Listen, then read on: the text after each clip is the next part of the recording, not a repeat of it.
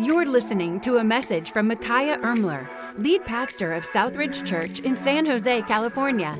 This week's awesome message will start in a few seconds, but first, we hope you will stay connected with Southridge by liking us on Facebook or by following us on Instagram and Twitter. Search for the handle at Southridge Now and click the follow button so you can receive uplifting, encouraging content right in your feed. Thanks again for listening. And now, here is Pastor Micaiah. I'm excited to be back today and looking forward to diving in. We kick off a brand new teaching series, and I just want to say thank you so much for everybody, first of all, who helped make last week, Food Truck Sunday, such a success. Can we just give it up for those? Thank you. You guys did a phenomenal job. What was really cool, really special about last week is not only the fact that we had 25 first time visiting families, that was great, but 12 people wrote on a connection card that they gave their life to Jesus last week. That's what's awesome. I love celebrating that. So we had a great, great day. And along with people giving their life to Christ, our church today is kicking off a three week track called Growth Tracks. And it's basically our discipleship. It's three weeks, three Sundays. And today is track number one. So you say, who is it for? For those who have just began their journey following Jesus and they want to grow, they want to jumpstart it, they want to learn more about it. Then, hey, jump into that class. It's going to go on during both services, and it's three weeks long. It's a three week commitment. Uh, originally, I'd done this class, and we did a four week commitment, but that's really tough. So we're going to break it down to three. And so today is all about that decision to follow Jesus. What does that mean? What is baptism? How do I jumpstart this spiritual journey? And so today, if you are maybe you're new to Southridge, you haven't gone through it, then you can go and be a part of that. They do have snacks, so I'll just throw that out there. Uh, so just a, a, bribe you, you know, and uh, so that'll happen during this hour and it'll also happen during the second hour. So if you say, "Hey, I want to jumpstart my journey. Yes, I want to go and be a part of that." It's right in between the cafe. You'll see it right out there and uh, just jump into that class. You'll meet others who are new. It's kind of cool when you start coming to a new place to kind of go with a new group, then you feel like you just fit in just that much more. And then today we are kicking off a new series and I love going through series, studying the Bible in series. You say, why? Because we're kind of the Netflix culture. You say, what do you mean Netflix culture? I love a new series when it comes out on Netflix because I get to binge watch. It's just, I don't have to wait week to week. That's old school. I don't do that no more. All right. I want to wait for the entire season. Or if it is one of those things where it's week to week, like This Is Us, I was watching This Is Us and the cliffhanger, which is every time. So I said, forget it. I'm done watching This Is Us. She said, why? Do you like not like the show? No, I love the the show, but I don't like all the cliffhangers. So I'm to wait until the show goes off the air and on the Netflix, and I'll just binge watch the whole thing. Like, no joke last fall, I had never seen any of the episodes of Friends, okay? I'd never seen one entire episode, okay? And so I was able to binge watch every single season. It was amazing, okay? It's just cool. All right, the show had been off the air for almost 10 years, and I was able to just go through it in about three months, okay? So that's that's how I like to do things. Now, when it comes to church, sometimes it's hard to jump in when we're not in a series. It's it's it's hard to just kind of hey where are we at? So we we go in series that anywhere from five to eight weeks long and we'll study a book of the bible study a topic of the bible or a character of the bible and we can dive in. But here's what uh, is really strategic. So whether you are new to the faith or you've been following Jesus your entire life, we try to be strategic about our series so you can just jump on board anywhere and where you can engage. And so also we want to make it easy for you to invite your friends, your family and your coworkers to church. And so we'll use topics like throwing shade. Why? Because we want you to feel like, "Hey, and it's easy to come to church come on to church. You're, you're gonna like it. You know it's on a high school campus. It's kind of kind of different but it's great. We'll go see our alma mater you know and everything and we'll just go check it out you know? It's a good time all right? So we kind of work through series and today we are kicking off a series and there's a great verse. It's found in ephesians chapter number 4 verse 29 it says don't use foul or abusive language let everything you say be good and helpful so that your words will be an encouragement to those who hear them. I love that verse How many of you wish your boss knew that verse? I mean, just right off the top, right? How many knew your spouse? Oh, wait, wait, no, let's not go there. uh, knew that verse or, the, or that special someone in your life. You're like, oh, that's a good verse for you. That's, that's great. And uh, when this series is kind of birthed out of that verse, that if we just step back, we look at what we say and our speech and how it impacts people. Because many of us have grown up and we've probably at one time or another heard the phrase, sticks and stones may break my, but words will never. It's not true, is it? It's so not true. Because here's the thing uh, our bones heal, don't they? But some of us carry the wounds of words that happened decades ago. Words hurt, words cut deep. And it's amazing that we can just kind of go about our day and we can just kind of say things and off the cuff. And what I've noticed is I don't even just need to control my tongue, I need to control my tone.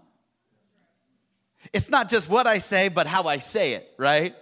I mean, I could say to my wife when, she, when I walk into the house, I could say something like, Hey, what are you doing? Not that I would ever do that. It's like, I'm cooking.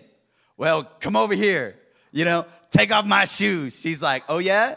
You about to get a foot to the neck, you know, like the video last week, about to beat you up, boy. And uh, so and stuff like that. No, no, it's, it's not just what I said was wrong, it's how I said it. And some of us, it's not what you're saying, it's how you're saying it. It's not your tongue, it's your tone. Now, here's what I struggle with my wife is beautiful and she's amazing, but she's Filipino. They have a different tone for the when they say things. So I have to figure out wait a minute, what tone is this? Yeah. Is this the angry tone? Or is this she's just talking fast? She's not angry. It's just the way her tone is. So I don't need to get all bent out of shape. I don't need to get upset. Her tone's not wrong. It's not her tongue, it's not her tone. But can you see? You see, the Bible says in James that the tongue is like a world of iniquity. It says it's like a fire that can burn things down. And so we've been in arguments We've been in uh, heated discussions, and I've noticed most of my conflicts come out of conversations. But what I struggle with, and I'm gonna work on it here, and I'm gonna bring a dummy out here. This is Bob, and I'm gonna ask Bob to help me, okay? And uh, maybe some of you would recognize Bob. Yes, this is Bob. Bob's gonna help me today. Because too often our words are like punches, they're powerful, right? And sometimes we don't realize the power of our words to our spouse, to our loved ones, to friends. Hey, it can be coworkers. But we need to understand that our words carry weight. And if our words carry weight, we need to know how to carry that weight. Because it's amazing. We live in a culture and you see it, man. People just let words fly, don't they? I mean, things escalate so fast. We're coming up on uh, a wonderful season entitled Presidential Election Season. And it seems like it starts earlier and earlier every year. And all of a sudden, the debating, the backbiting, the fighting, it seems like they just keep throwing hits, right? Now, I've noticed it's one thing to throw hits in front of somebody, okay? I noticed that. But you wanna know what my biggest problem is? It's not the hits that I throw to the person, it's the hits that I throw to the person when they're back is turned. That are the most dangerous. And let me break it down. Oftentimes, I will catch myself saying something about someone else to someone else that I should be saying to that person. Let me break it down a little bit more. Too often, we say things to someone else that we should be saying to that person. But the reason we don't go to that person is because we don't want that person to think bad about us. So we don't tell them the truth we don't speak the truth in love. Instead, we're worried about throwing shade, but here's the dangerous thing it's the most dangerous thing to be throwing punches when their back is turned. But yet, too often, that's when we talk about people. And then we'll say, Oh, in, in Christian speak, I just got back from North Carolina and it was awesome. Had Waffle House at 1:45 in the morning. Best time of my life. It's amazing. Ordered our waffles. The guy was like, You mind if I take a smoke break? No, man, do it. It's 145. We're eating waffles. And he left. It was just the four of us in his restaurant.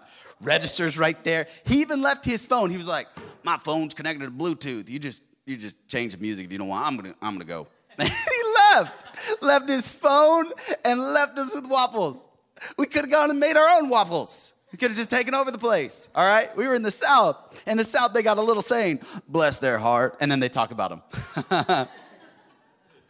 like I'm doing now. He ain't here. But isn't that amazing that we do that? And we'll do it to our spouse, we'll do it to our coworkers, we'll do it to friends, and we don't understand how powerful our words are. But here's what gets me. That's would be one thing if it was just a group outside of the church. But there's this group of people that call themselves Jesus followers, call themselves Christians, and they do this just like everybody else, maybe even a little bit worse, right? I'm getting some strong amens this morning. Some of you are like, yes, Lord is my witness. The devil's a lie. Yes, uh huh. Because we know it, we've experienced it. And this is why sometimes we don't go to church. This is why sometimes we don't like to be around Jesus followers because of this. Because we know that, guess what? Sticks and stones might break my bones, but words will never hurt. But then we know, actually, I've been wounded by it. I've been hurt so deep, I don't know if I'll ever recover. So, words have great power negatively, but words have great power in the positive sense too. How many have ever heard the infamous speech, I Have a Dream, by Dr. Martin Luther King Jr.? Did you know he almost didn't give that speech? You know that, right? Right? Matter of fact, you can listen to the speech. It's 17 and a half minutes long. You can go pull up the speech on YouTube, and the very beginning of the speech is very much, uh, very factual, very much, uh, this is what we're gonna do, this is what's happening. Then at about eight and a half minutes in, there's a 10 second pause, and you can faintly hear the voice of a woman say, Tell them about the dream, Martin.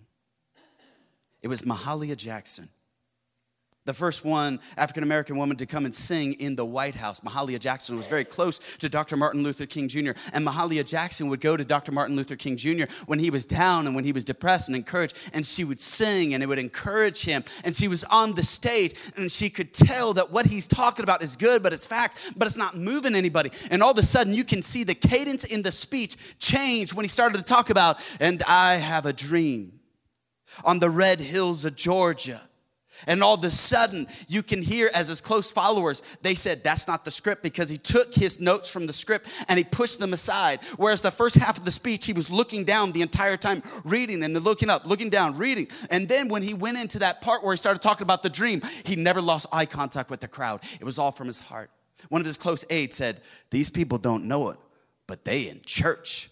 And he started preaching. And he started going off about the dream, and it was powerful and it erupted something in the moral conscience of our country because of that speech. And it was all because of a woman by the name of Mahalia Jackson who encouraged him to tell the dream speech. She said, that, That's what's on your heart. Tell them the dream speech. Don't just give us a bunch of facts. So our words have power, words carry weight. But so often we use our words for the wrong things, don't we? It seems so easy. So, over the next several weeks, we're going to look at an important character. His name is Hezekiah.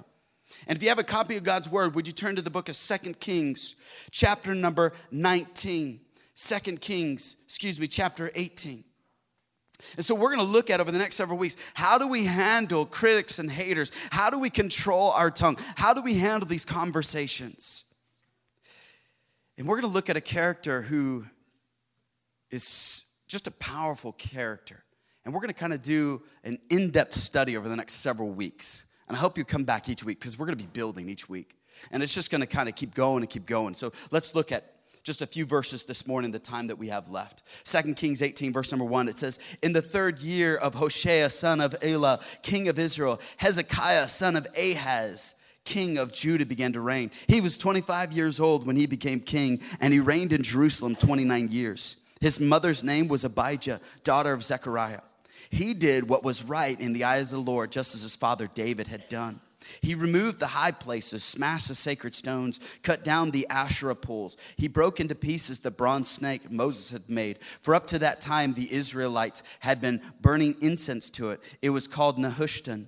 Hezekiah trusted in the Lord, the God of Israel. There was no one like him among all the kings of Judah, either before him or after him. He held fast to the Lord and did not stop following him. He kept the commands the Lord had, God has given him from Moses. And the Lord was with him. He was successful in whatever he undertook. He rebelled against the king of Assyria and he did not serve him. This is Hezekiah. He's a great guy. Now, Hezekiah comes into rule after the divided kingdom. So let me just give you a little bit of history, real quick, okay? So, uh, King David and Saul were a part of the original United Kingdom. David took over rule, and there was a United Kingdom. But David had a son, his name was Saul. Saul had a son, and that son split the kingdom in two. There was the northern and the southern kingdom. And Judah is the northern kingdom. And all of a sudden, what's going to happen is Hezekiah decides, guess what? We're going to follow God. But here's what's amazing Hezekiah's dad is Ahaz. Ahaz was a wicked guy. You say, how wicked? Ahaz was the type of guy that he would worship false deities, and these, these false deities he would worship required child sacrifice. So he would sacrifice his own son. That's the type of guy Hezekiah's dad was. So, how do you have a, a dad like Ahaz, but you, you come out a Hezekiah who follows and fears God and God blesses him? I love it because it's an example to you and I that it doesn't matter who our parents were, we could still do right. It doesn't matter what we've been through, we can still choose to say, you know what, I'm gonna do it differently. So, as culture around us and around Hezekiah in that day was not a great culture. Sometimes we say, well, you know what, I'm just gonna talk like this, I'm gonna act like this because it's just kind of in me, it's just my culture. No, you don't have to do that.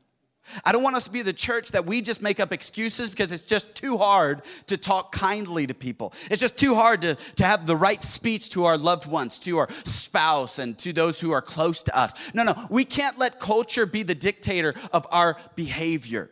We can't say, you know what, today is just a really bad day, and today people just do things differently, and it just kind of seems like this is just kind of expected and normal, so I'm just gonna blend in. No, no, no. Hezekiah decided, no, I'm gonna be different. Even though my father was a wicked person who did everything that was against following God, I'm gonna do right. And you say, man, that's great, Hezekiah. So, what happens to Hezekiah as soon as he decides to follow God?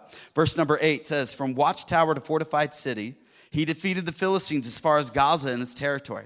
In King Hezekiah's fourth year, which was the seventh year of Hoshea, son of Elah, king of Israel, Shalmaneser, king of Assyria, marched against Samaria and laid siege to it. At the end of three years, the Assyrians took it. So Samaria was captured, captured in Hezekiah's sixth year, which was in the ninth year of Hoshea, king of Israel. You say, what's happening? He says, I'm going to follow God, and guess what happens? An invading army comes after him. You ever made that decision? Like, hey, I'm going to do right. I'm going to start going to church, and your car breaks down. You're like, man, we're gonna get up early, we're gonna get kids dressed, I'm gonna get breakfast ready the night before, and we're gonna just go worship the Lord. And all of a sudden, man, you just fight with your spouse the entire way to the car, or work is just blowing up your phone, or the kids are just screaming. And you're that parent with the fake smile, and you've got your hand like digging into the side of your kid's back, and you're just like, you better behave, okay? You know one of those? Yeah, we've been there, right? Or at least we're gonna pretend like we haven't, but we've all been there, right? Why? Because it seems like as soon as you and I decide to do right, that's when the enemy comes and attacks. Because he wants to discourage us before we've ever started. So, right now, you may be thinking, man, I just came to church for the first time last week. I'm two weeks into church. Man, that is so much church that I've had in one month. I don't know what I'm gonna do. I've never had that much church. That's a lot of church. And you're excited, we're excited for you, but all of a sudden, the hits start coming. And all of a sudden, your speech doesn't wanna be exactly uh, Christianese little want to want to want to start not so much bless God, but a couple other words uh, with God in it that you want to use, but not exactly bring glory to God. You kind of want to say some other things. And it just seems like, man, the pressure mounts. And I heard this this week, and I think it's so good. The devil is not stronger than you, bigger than you. He just knows your pressure points. How many had a big brother, a big sister? Come on, let me see your hands. Big brother, big sister. My brothers and I were all about the same height, so we didn't have size on each other. But you know one thing we did have on each other? We figured out those pressure points. And man, we would just go to town on those pressure points. Like right here in your collarbone, you got all these pressure points. You just push down, ah, it hurts. And it's this Satan knows that he can't take you out, but he could just hit those pressure points. And so, what he's trying to do right now is your journey is just getting started. He's going to hit those pressure points. Hezekiah is saying, Hey, no king has done right before me, but guess what? I'm going to do right. And all of a sudden, Satan's like, I'm going to hit the pressure point. Let's send in the Assyrians. They're the world power that day. And what the Assyrians would do is they would go into an invading country. They wouldn't hit the capital city, but they would hit all their fortified cities and attack their allies.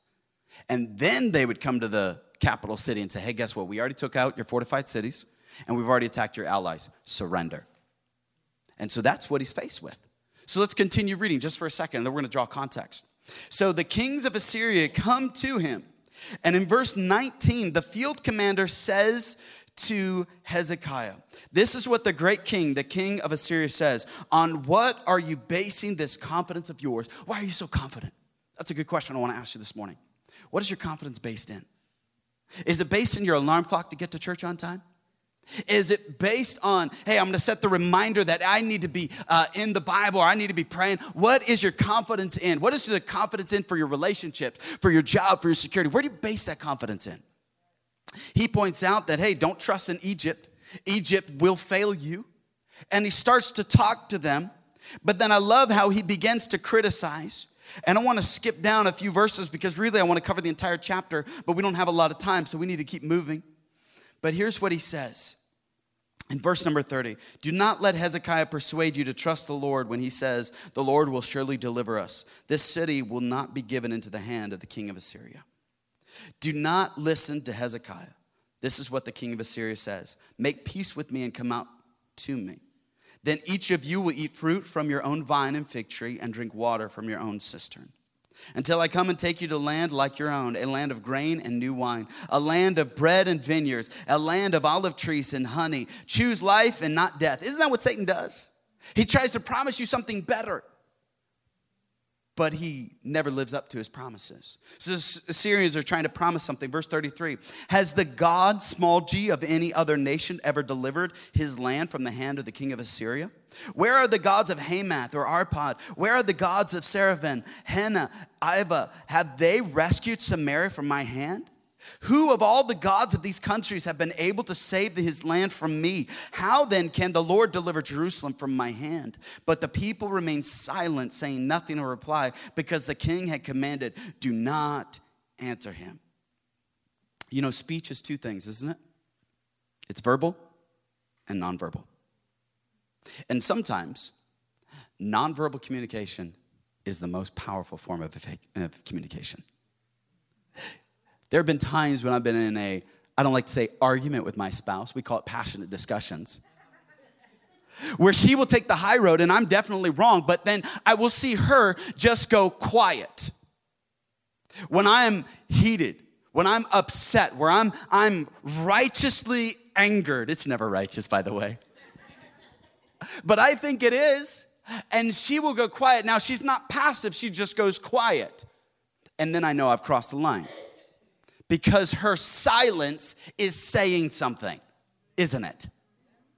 And the greatest skill that I'm learning these days is that I don't always have to speak. Hezekiah gave his servants a command. He said, Don't say anything. I think sometimes it's better to say nothing at all when we're upset, when we're angry, it's better to just shut up. Pardon my crassness. Sometimes it's better just hold our tongue, to be quiet. But what I've noticed is that's difficult, isn't it? I admire some of you that you're just able to just remain calm, cool, and collected. That's not me. I'm working at it. I'm trying. Very high strung, very, very spirited, very stubborn person. And so I've been told that sometimes my words can weigh a thousand pounds. It's kind of like the gorilla in the room. You could just kind of fill it with your words. Some people have said, Hey, have you ever known what it's like to be on the other side of your words? I thought, what a powerful statement. What's it like to be on the other side of our words? So, what do we do when we're confronted with people that they are just criticizing us and they are just causing chaos in our life? And the conversations we're having are just creating conflict. What do we do? What do we do when we're faced with a bully? Because that's what Assyria is. They're just a bully. Do we stoop to their level and get engaged with the, the banter? Have you noticed the most pointless thing to do is to get in a Facebook debate in the comment section? Like, don't you know they have no life. This is all they like to do is argue on Facebook or your blog or online. I've noticed people are brave behind a keyboard. People will say something via text, via Snapchat, TikTok, whatever you're using these days. They get real brave that they would never say to your face. They never would. Because people get brave behind a keyboard. I call it keyboard courage. Keyboard courage. That's just keyboard courage. It ain't real. If they were right here, right now, they wouldn't say it. Unless they're like seven foot tall, then maybe they might. They might. 50 50. Roll the dice, take your chances. But it's amazing that we'd say things. So, the first of all, you say, How do we win the battle against the bullies? First of all, stay silent. You're like, That's not what I wanted to hear. That's not what I came to church to hear. Stay silent. That's uh, maybe my husband needs to hear that. Maybe my wife needs to hear that. Maybe my boyfriend, my girlfriend, maybe my kids need to hear this. This needs to go to rich kids. This lesson needs to go over there. Stay silent. I have three kids a nine year old, a seven year old, and a two year old. They all talk too much. They all do. It's nonstop. I can't, kid. I mean, it's amazing how much they talk. Uh, my sister's in the service and my brother in law, and I was gone for three days. They watched our kids. I came back, and I think they talk even more. I don't know if they just made them read the dictionary to learn more words, but I was just like, you guys just talk so much, you know? Like, hey, they say silence is golden, but duct tape is silver. Just, just throwing that out there, okay? Just throwing it out. I'm gonna get in so much trouble after this service. I know some of you are like calling child protective services, like on your phone. Uh huh. Man, I'm just kidding. I wouldn't do it. I think it, I think it, but I don't do it. But it's amazing that sometimes when it just comes to these intense situations, what do we do? He said, Hey, stay silent. Why is it so important that we stay silent? Because we need to understand that when it comes with silence, silence is really powerful. Our silence says so very much. You see, silence is what creates the distance and what separates people. Silence does. And what King Hezekiah was trying to tell the people, hey, we need to put some distance. You say, what do you mean? Why do we, they need to put some distance? I didn't have time, but I had to skim over it. Here's the thing King Hezekiah, in verses 11, Assyrians came against him, and they said, if you pay us a tribute, a bribe, we'll leave you alone. So Hezekiah paid it. Matter of fact, it was so much money, it'd be uh, insurmountable today. He even went to the temple and took the gold off of the doors to pay this little uh, tribute. And what, is, what happened as soon as he paid it? The Assyrians still attacked him. So he said, hey, we got to cut this relationship off. So we're going to we're to put silence here. Now, I know, I know in a relationship, silence can be deadly. Some of us would say, hey, what killed the relationship? When silence did most of the talking. That's what kills the relationship. But there are some relationships that need to die. Now, in the context of your marriage, in the context of dating, the context of a healthy relationship, no, silence, when properly, properly used, is a good tool, but we don't use it to manipulate. We use it when, guess what? When I'm about to say something that's not gonna be kind, it's not gonna be helpful, it's gonna be hurtful, guess what? It's better that I just don't say it. It's better that I just don't speak, so I'm gonna stay silent because it's better to have a meaningful silence than to let meaningless words come out of my mouth. Have you ever said to yourself that, you know what? That's their problem. You ever said that? Somebody comes to you and says, hey, they're mad at you. And you say, well, that's their problem. Or you ever said this? Well, that's just how I am. You know what you're doing? You're making excuses without saying, hey, guess what? I might actually have a problem. And what we're going to do in the first part of this series is we're tackling the fact that guess what? Hey, we want to win this battle of good and healthy communication. Sometimes we got to look inward and we got to say, wait a minute, does it start with me? Is the reason that I'm affecting people, is the reason relationships escape and get away from me? Is it because of me? Then I need to stay silent. So please write this down. Note takers are history makers. If you don't have a journal, go and buy a Southridge Life Journal on your way out. Just, just pick one up, okay? Because we want you to write these notes because I believe it'll help your relationships, help you. Because I don't want to just teach you about Jesus. He, he, he's all you need, but I want to also continue that as well. I want to give you some practical life stuff as well. I want you to see and have some handles on this because guess what? We all have a tendency to fill in the blank to be too loud, to be too quiet, to be too passive, to be too submissive, to be too angry. We all have a tendency to something. What's your tendency? Do you know what your tendency is? If you don't, ask your wife. She knows. She knows. and she would love to tell you. She's told you many times before. Silence from the men. I don't know what you're talking about, preacher. I'll just show up. You see, I have a tendency to be blank, fill in that blank. What is that? So we need to then choose to be blank. We need to choose the opposite of that. If we have a behavior, instead of just saying, I am what I am, instead of just saying, hey, that's just how I be, now, how about we say, you know what, God, you can change me. You can make me into something that, guess what? That would be a good reflection of what you want. That when people look at me, they say, guess what? That person does love Jesus. That person does follow Jesus. That's the example we want to say. So, first of all, he said, when battling bullies, you got to stay silent. But not only that, you say, why do we need to stay silent? Because the enemy loves to use a tactic. You see, did you catch it? The enemy asked a question. He said, What was the question the enemy asked? The, the enemy asked, Hey, what gods have saved the other countries? The enemy wants to get in a debate with you and I. So let's move the conversation from away from maybe with the spouse, coworkers, and friends and family. Now let's move it into the spiritual realm. Because Satan loves to get into arguments with Christians all the time. He loves to confuse you because he knows if he can confuse you, you lose. If he can get you to confuse, you lose. You say, why? What do you mean? Jesus never got in an argument with Satan. He talked to Satan, but he never got in an argument. What did Jesus say to Satan? He said, Thus says the Lord, and he quoted scripture and then left it at that. He didn't get in a debate with him. Who's the one person that did get in a conversation with the enemy? Her name's Eve. Because what did Satan do? Did God really say you can't eat that apple? God really doesn't want you to have some fruit? Girl, you need fruit. Come on. You're not on the paleo diet. Come on. Atkins, whatever. You got to get some fruit. This is good. Look at this fruit. He's like, Yeah, you're right. It's pretty good. Good for my diet, man. I've been eating ice cubes and I'm getting, getting kind of hungry, you know? So I'm gonna, I'm gonna eat some food. All of a sudden, she started to have a conversation with the enemy because the enemy would love for you to get in a conversation, ask the question to these people, said, Hey, what gods have saved you? Well, your God saves you. And they didn't answer a word.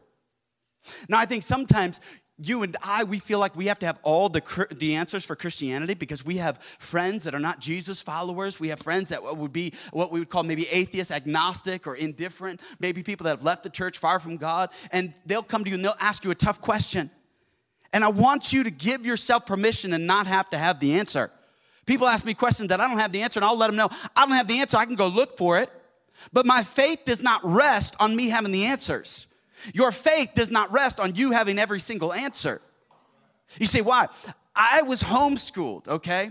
So to graduate high school, I needed consumer math, which means my kids, when they get to sixth grade, are gonna be better at math than I am. All right, just saying. So when they start bringing calculus and pre algebra and algebra and all the other stuff, guess what? I'm not gonna be able to help them. I can Google it or I could say, ask your mom. But because I don't know upper math and science, does that disprove upper math and science? Help me, church. No. Just because you don't have the answer, does that disprove that God does not exist? No.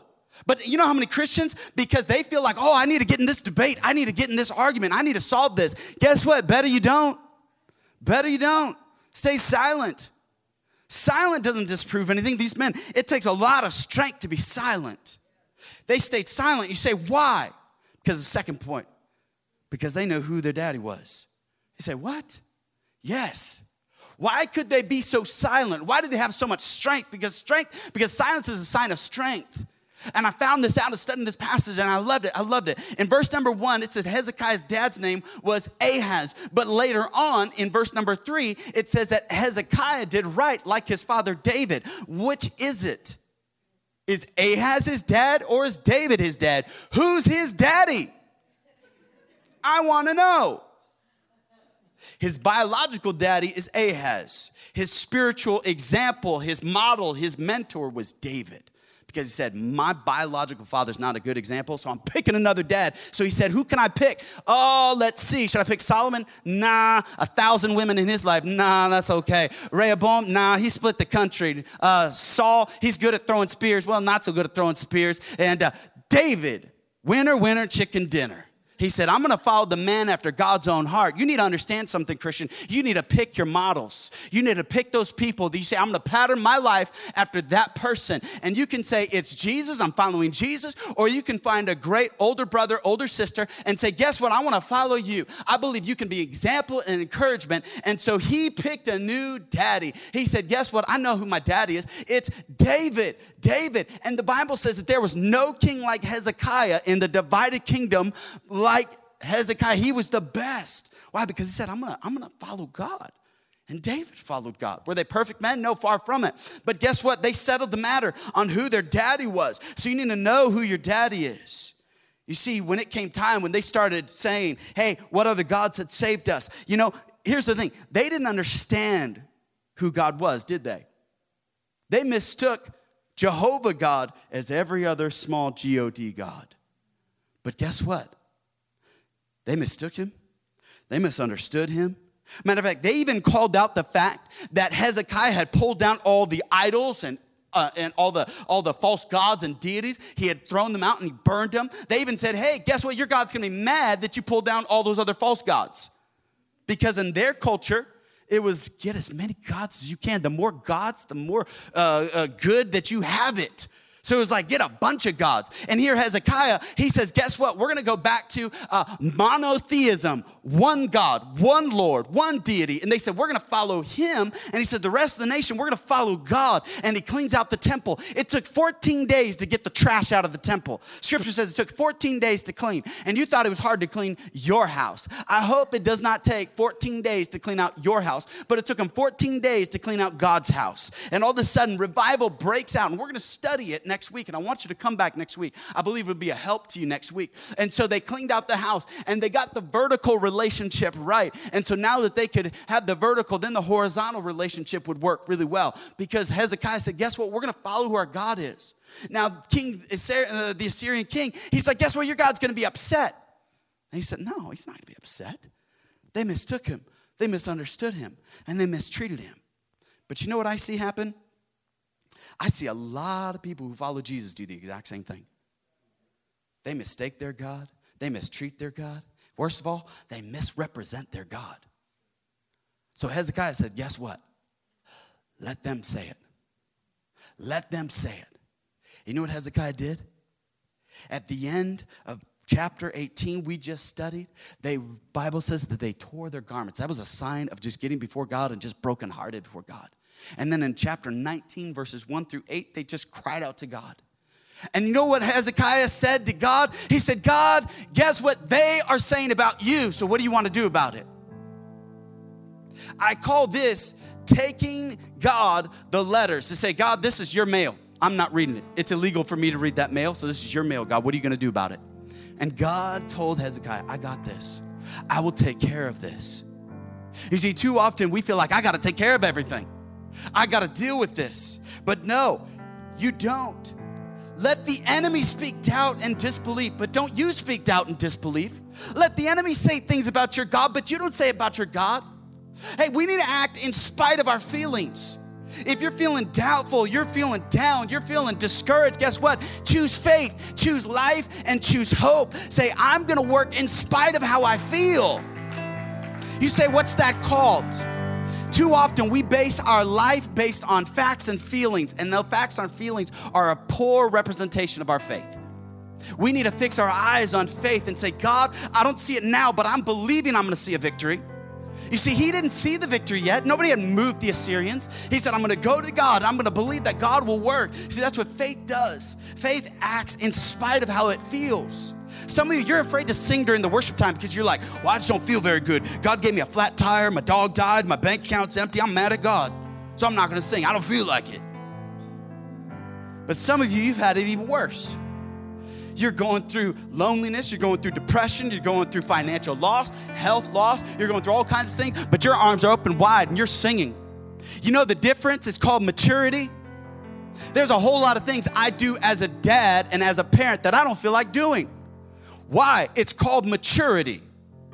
It's called spiritual maturity. We say, I'm going to lift my hands in worship, even though I may not feel like it. It's called maturity when I wake up and say, Guess what? I'm going to get in my Bible and I'm going to learn about my God. It's called maturity when I say, Guess what? I'm going to the house of God. I'm going to go worship at Oak Grove High School. I'm going to go find Jesus. I'm going to be around other brothers and sisters, and we're going to learn about Jesus. And I'm going to learn how I should treat other people, how I should stop talking about behind their back, how I should stop throwing shade. I'm going to learn about this. That's maturity. You see, they understood that guess what? I need to stay silent. I didn't know who my daddy is, but then I'm gonna let my science say it all. Is I'm just gonna let my silence speak. And their silence said so much. Their silence showed that they were depending on a greater source. You see, bullies leave in the presence of greater strength. Bullies leave in the presence of greater strength. Did you hear me, church? Bullies leave in the presence of greater strength. Who is that presence of greater strength that says, I will never leave you, I will never forsake you? That's God. He says, I'm always there. And He's there in the hospital room, He's there in your bedroom, He's there in your home, and He says, I'm here. Bullies must leave in the presence of a greater strength, and that greater strength is always with you. So, why do we walk around mad and upset and throwing shade at people? God says, I haven't left you, I haven't walked away from you. You don't need to throw the punches.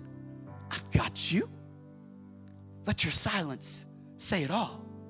They had a confidence that was so deep because they knew what it was rooted in. And they knew that bullies must flee. You say, what happened?